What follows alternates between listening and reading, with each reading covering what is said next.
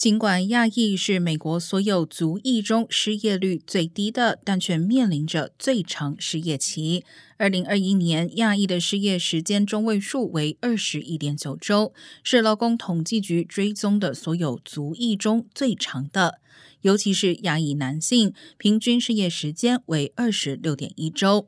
根据经济与政策研究中心 （CEPR） 的分析也表明，亚太裔民众一旦失业就很难再就业，即使在调整年龄和教育程度等因素后，亚裔的长期失业结果仍然存在。